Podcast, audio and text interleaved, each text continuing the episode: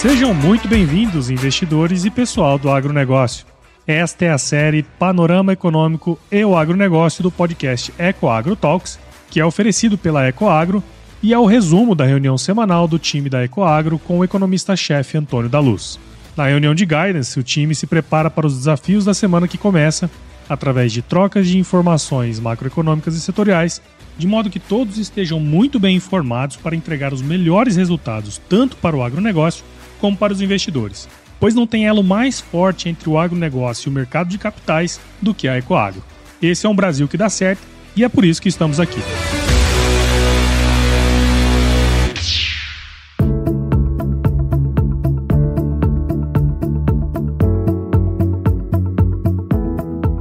Investidores! Olá, pessoal do agronegócio! Que bom, que bom tê-los conosco aqui nesta última semana do ano de 2022. Essa semana que é do dia 26 ao dia 30 de dezembro. Espero que você tenha tido uma excelente noite de Natal, um excelente dia de Natal e que tenha sido de muita união, muitas alegrias, eh, muito amor e muita diversão. E que bom, tomara que tenha mesmo, porque precisamos. É, é, enfim, estamos encerrando um ano ainda de muitas incertezas, e incertezas essas que vamos esclarecer ao longo do próximo ano, e, e temos bastante coisas, muitas coisas ainda para conversarmos.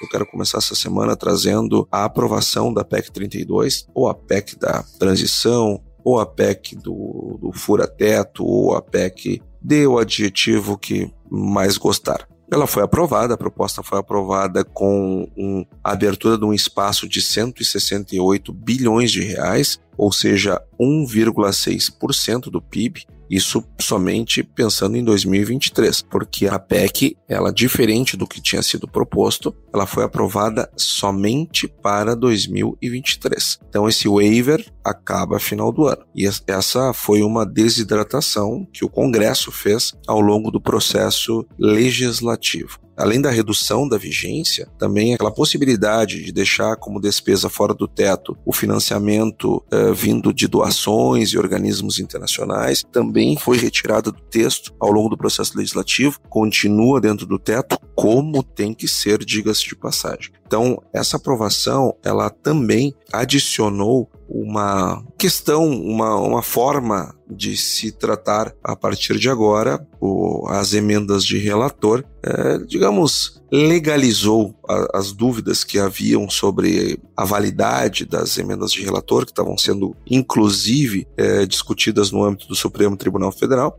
aliás, Supremo Tribunal Federal que discute absolutamente tudo, tudo. Não, se, se qualquer uh, um provocá-lo sobre o assunto que for, o Supremo tem uma opinião a respeito. Não, não era diferente em relação a este tema. O Congresso criou então uma, uma possibilidade de fazer, de fazer essa distribuição de recursos é, das emendas é, de maneira agora com um novo texto permitindo essa possibilidade. O que foi mais um avanço do Congresso, mais uma vitória do Legislativo sobre o Executivo.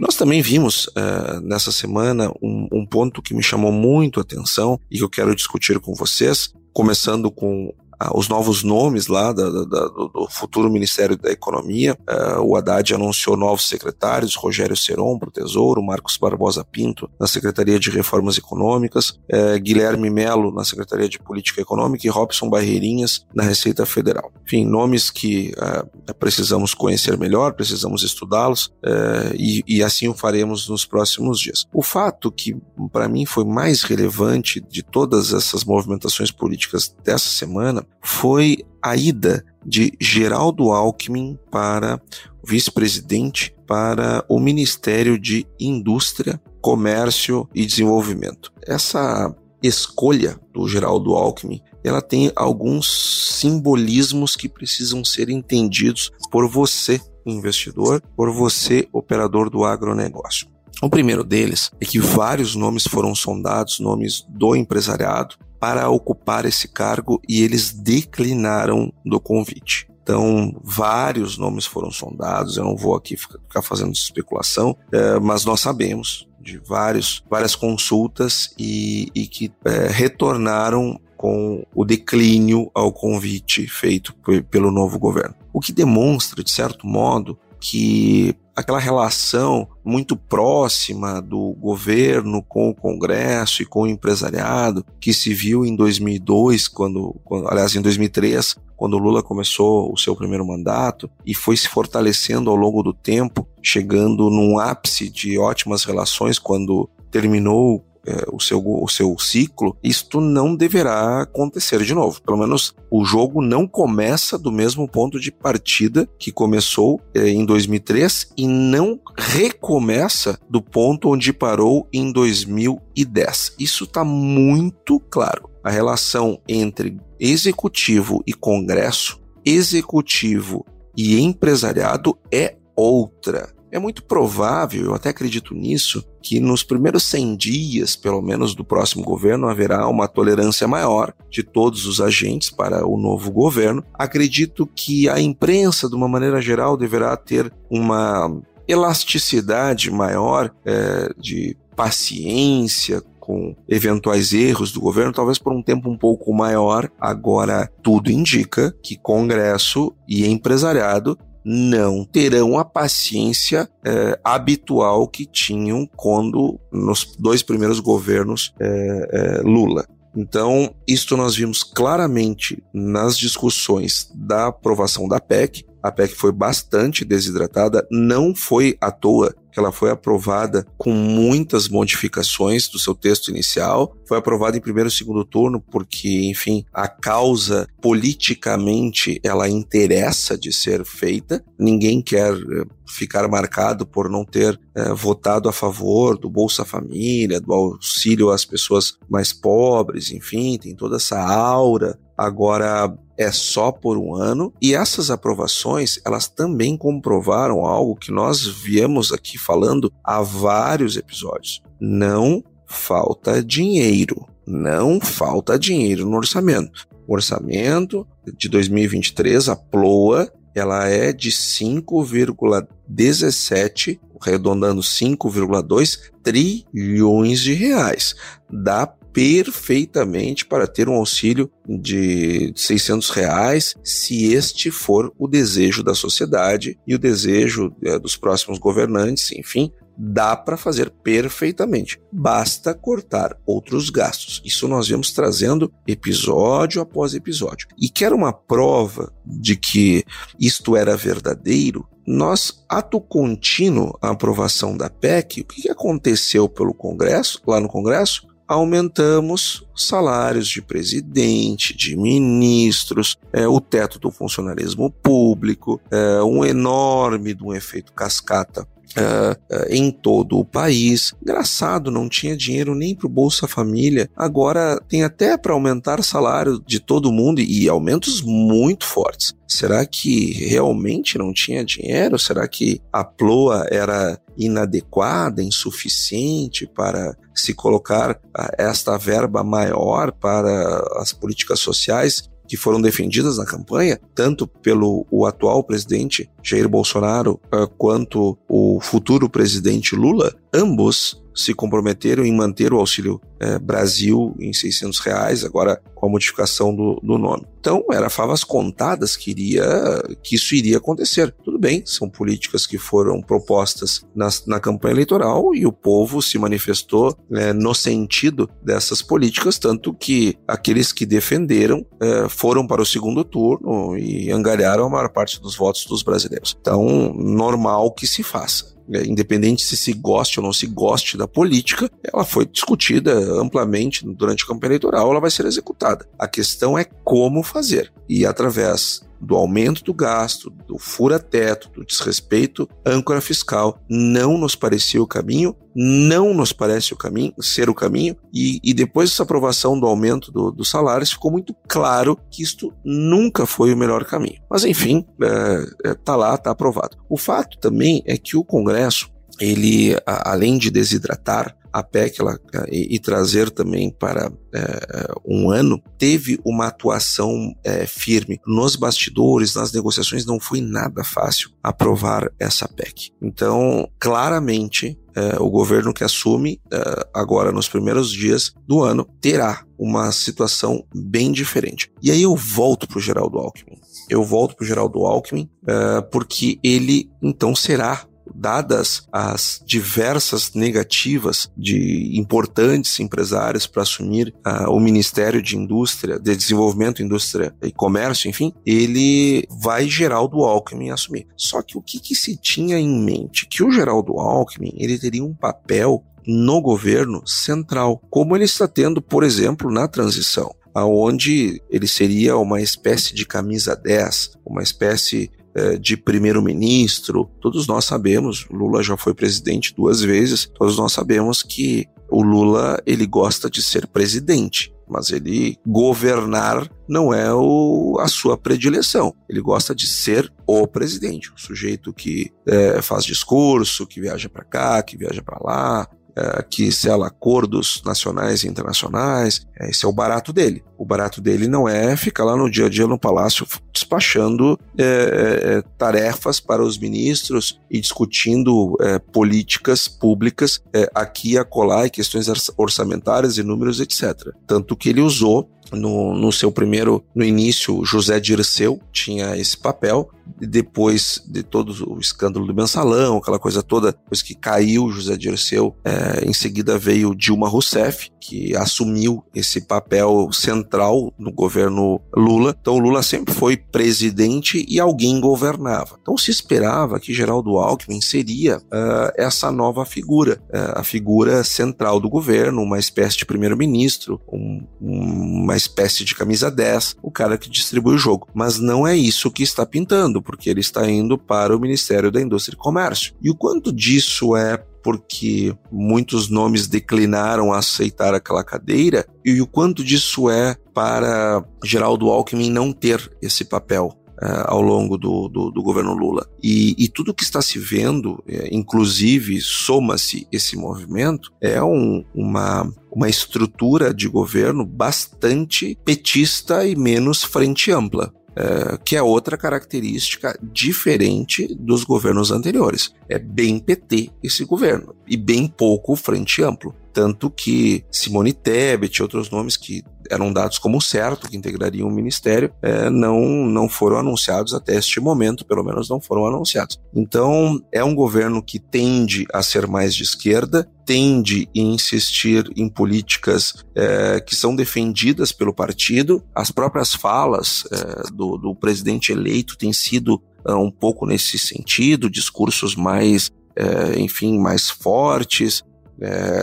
Aquela trazendo de volta a luta de classes, agora o bem contra o mal, a democracia contra o fascismo, enfim, esses discursos todos alinhados a um governo mais orgânico sugere que a produção de ideias eh, políticas e econômicas elas serão advindas do centro do coração do PT. A diferença é que no passado o, os governos de coalizão distribuíam cargos, aquela coisa toda, e aí então o governante comandava o Congresso a seu bel prazer com orçamento impositivo, com emenda de relator, com essas é, questões todas, o Congresso ganhou um poder muito grande. É, hoje não é bem assim. Hoje governos não patrolam o Congresso como era antigamente. É, a própria próprio teto dos gastos obriga uh, o governo ter que negociar com o Congresso. Então, é, hoje o Congresso ele tem muito mais força do que ele tinha no passado. E está muito claro que esta é, é, este governo mais orgânico digamos assim mais petista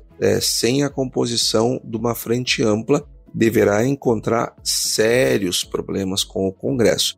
Então, penso que nós teremos os primeiros 100 dias, que costumam ser bem tranquilos para todos os governantes. É, imagino que continuarão tranquilos para o próximo presidente, mas não me parece é, ser todo aquele mar de rosas que nós estamos acostumados e em ato contínuo a isso, imagino que nós vamos começar a ter dificuldades, é, vamos conflitos, é, enfim, conflitos de interesses bem é, expostos, dificuldade para avançar projetos uh, no Congresso, isso tudo deverá uh, vir. Um uso maior do Supremo Tribunal Federal, que hoje exerce funções executivas, legislativas, judiciárias, etc. É, vamos ver como é que vai ficar estas, esta, o estabelecimento dessas novas relações, mas enfim, uh, eu estou bem curioso para ver o que, que vai acontecer, de certo modo, ver um governo menos frente ampla e, me, e mais orgânico do PT, é, confesso que para mim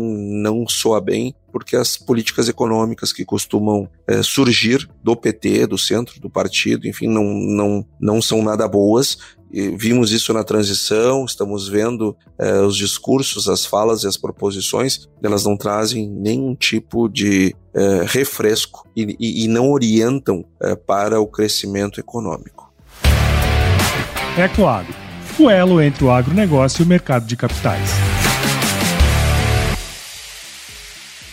Olhando um pouquinho para o exterior, é, principalmente nos Estados Unidos, nós tivemos uh, o resultado prévio do, do, PIB do terceiro trimestre lá nos Estados Unidos, um aumento de 3,2%, um aumento bom, não há dúvida, um resultado até um pouquinho melhor do que as expectativas, só que isso traz para o Fed um, um alerta é, de que, eventualmente, aquele somado, o resultado do PIB com o, a, a, a forte é, demanda por novos, é, por, por, novos trabalhadores, para ocupar vagas de trabalho, enfim, o aquecimento do mercado de trabalho, tudo isso está sinalizando para um ponto de interrogação para o teto de aumento do, de juros por parte do FED. Entretanto, vários indicadores antecedentes da atividade econômica, elas estão apontando para um quarto trimestre com já com desaceleração. Ou seja, é bem possível que a recessão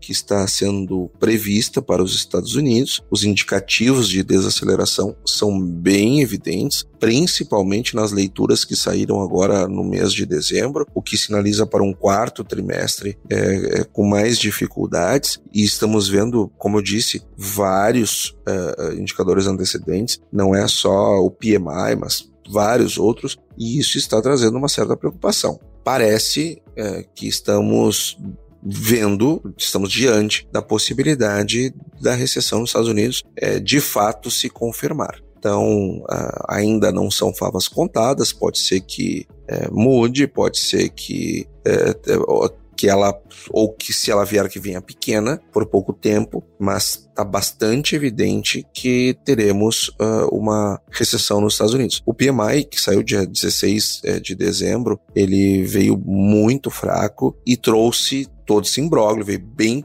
abaixo do que se estava uh, imaginando. Então, essa preocupação ela é recorrente. Se falou muito nisso nos, nos, Estados Unidos nessa semana. O relatório de risco de ciclos de negócios lá dos Estados Unidos, ele também uh, trouxe uma tendência, traz as tendências econômicas e está apontando para a recessão, uh, ou seja, tudo isso complica ainda mais o horizonte de crescimento econômico brasileiro em 2023. Uh, o que é sempre ruim para governos, para o crescimento econômico sempre é muito benéfico, ao passo que a falta dele, a ausência dele é maléfico para a estabilidade política de governos. E aqui, gente, eu trago aqui uma sugestão para que se tenha um olhar para ativos é, é, em bolsa. É, se tivermos a confirmação da, da, de uma recessão nos Estados Unidos somada a um, a um ambiente econômico brasileiro também mais fraco e um ambiente político complicado, olha,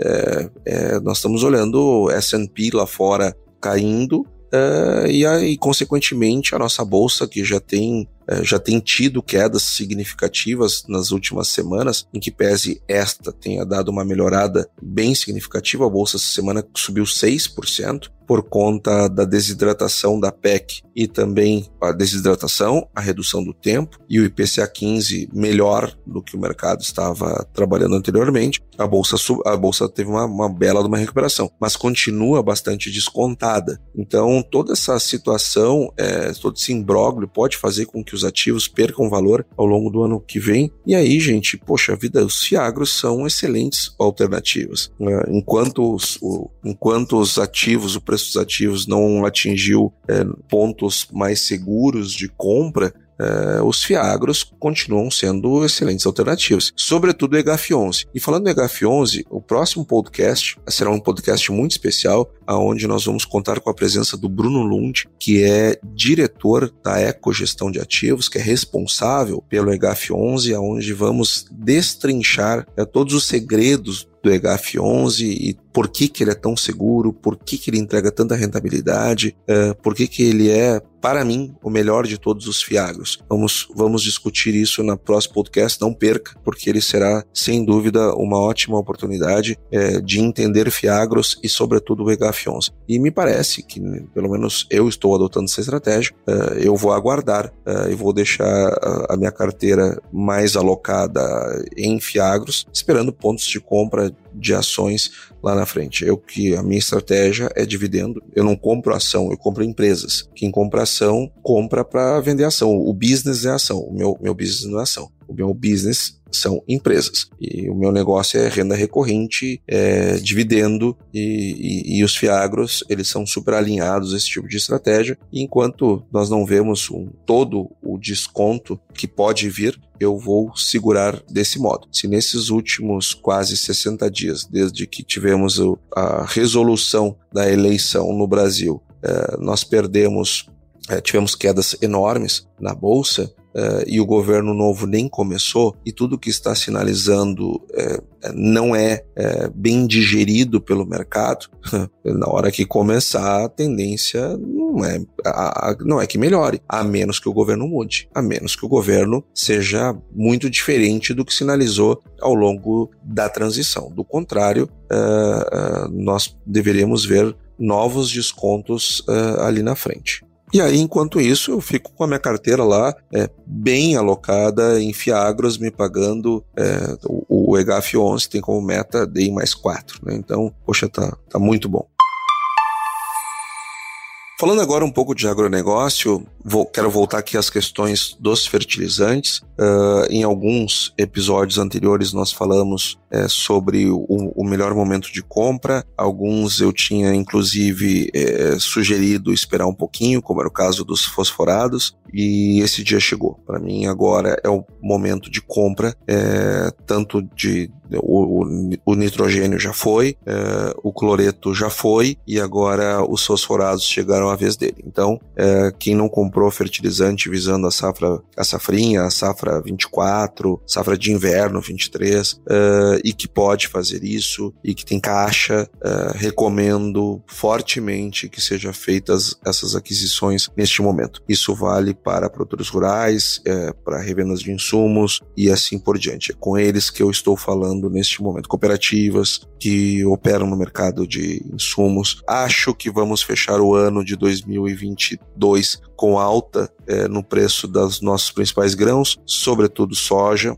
É, as notícias foram muito positivas nesses últimos dias, fazendo com que, inclusive, a, a posição é, dos, enfim, dos fundos ela esteja comprada. Então acredito que nós vamos ter novas altas ao longo desta semana e terminando o ano com uma alta uh, mais significativa, o que é muito bom. Nós tivemos altas também na semana passada em Chicago, altas generalizadas, em particular a soja. Esses ganhos, diga-se de passagem, em Chicago, eles se devem a um petróleo mais elevado e também uh, a queda da taxa de câmbio, que sempre desestimulam as exportações brasileiras, deixa o produto brasileiro relativamente mais caro. Então, esse movimento é compensado em Chicago também o, e, e, o petróleo, que para não deixar sem explicação, petróleo mais alto, Uh, não é porque os, existem correlações de commodities, não, não é isso. É que petróleo mais alto uh, permite que há um incentivo à mistura do biodiesel uh, no diesel. Isso aumenta o, o, esmagamento de soja, aumenta o preço do óleo de soja. O óleo de soja subiu 1% essa semana.